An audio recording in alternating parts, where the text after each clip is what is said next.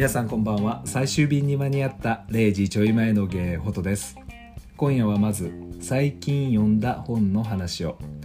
ネタバレ内容の不正確さはご了承ください。最終便に間に合えばを読みました。この本を読んだきっかけですが皆さんご存知の独占中年男子の30分というポッドキャストの中でジェットさんが「僕が出したメッセージを紹介してくださった時に僕の番組名「最終便に間に合った0時ちょい前の芸」を聞くと林真理子著「最終便に間に合えば」という短編集を思い出すとおっしゃっていたのでいい機会だし初めて手に取って読んでみることにしました。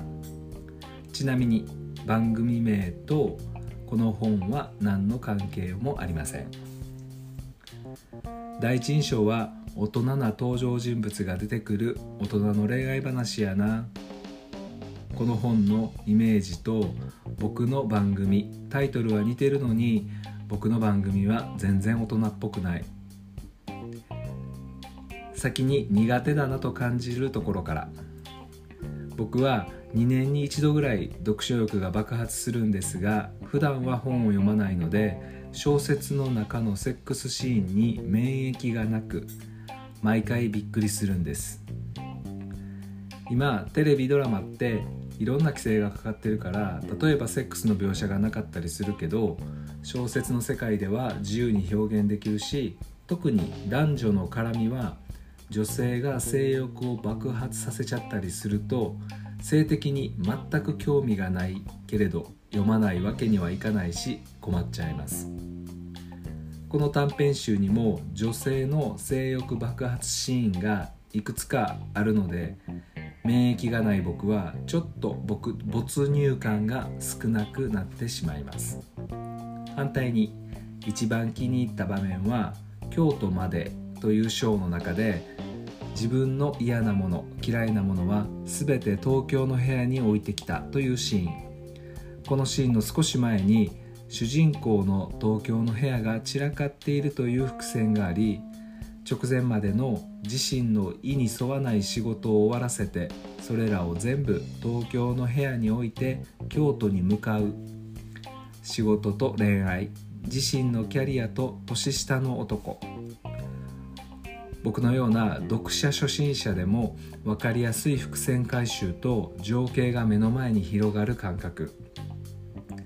優れた作家さんはやっぱり違うんやなぁと感動さえしました。林真理子の作品は初めてでしたが素敵な作品に出会えてよかったです。話は変わりますが先日の Twitter のスペース寝落ち朝まで寝言配信大変失礼いたしました。朝気づいた時には Twitter の通知が大量に来ていてめっちゃびっくりしました。替え歌よりもバズっていてネットの世界の不思議さを体感しています。確実に話の中心にいるはずやのに他人事感が激しい。まあ寝てただけなんで当たり前なんですが。Twitter への皆さんの書き込みによるといつこいつは目を覚ますのか。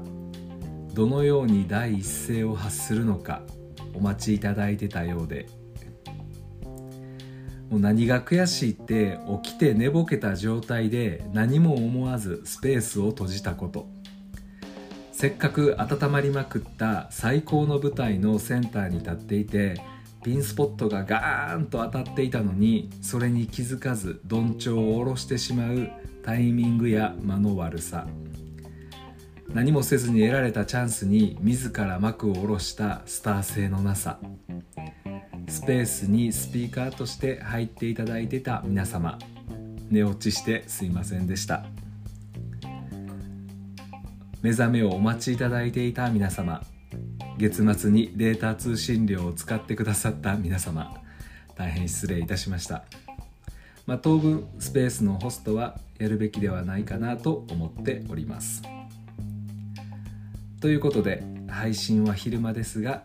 今夜はこの辺りでおやすみなさい。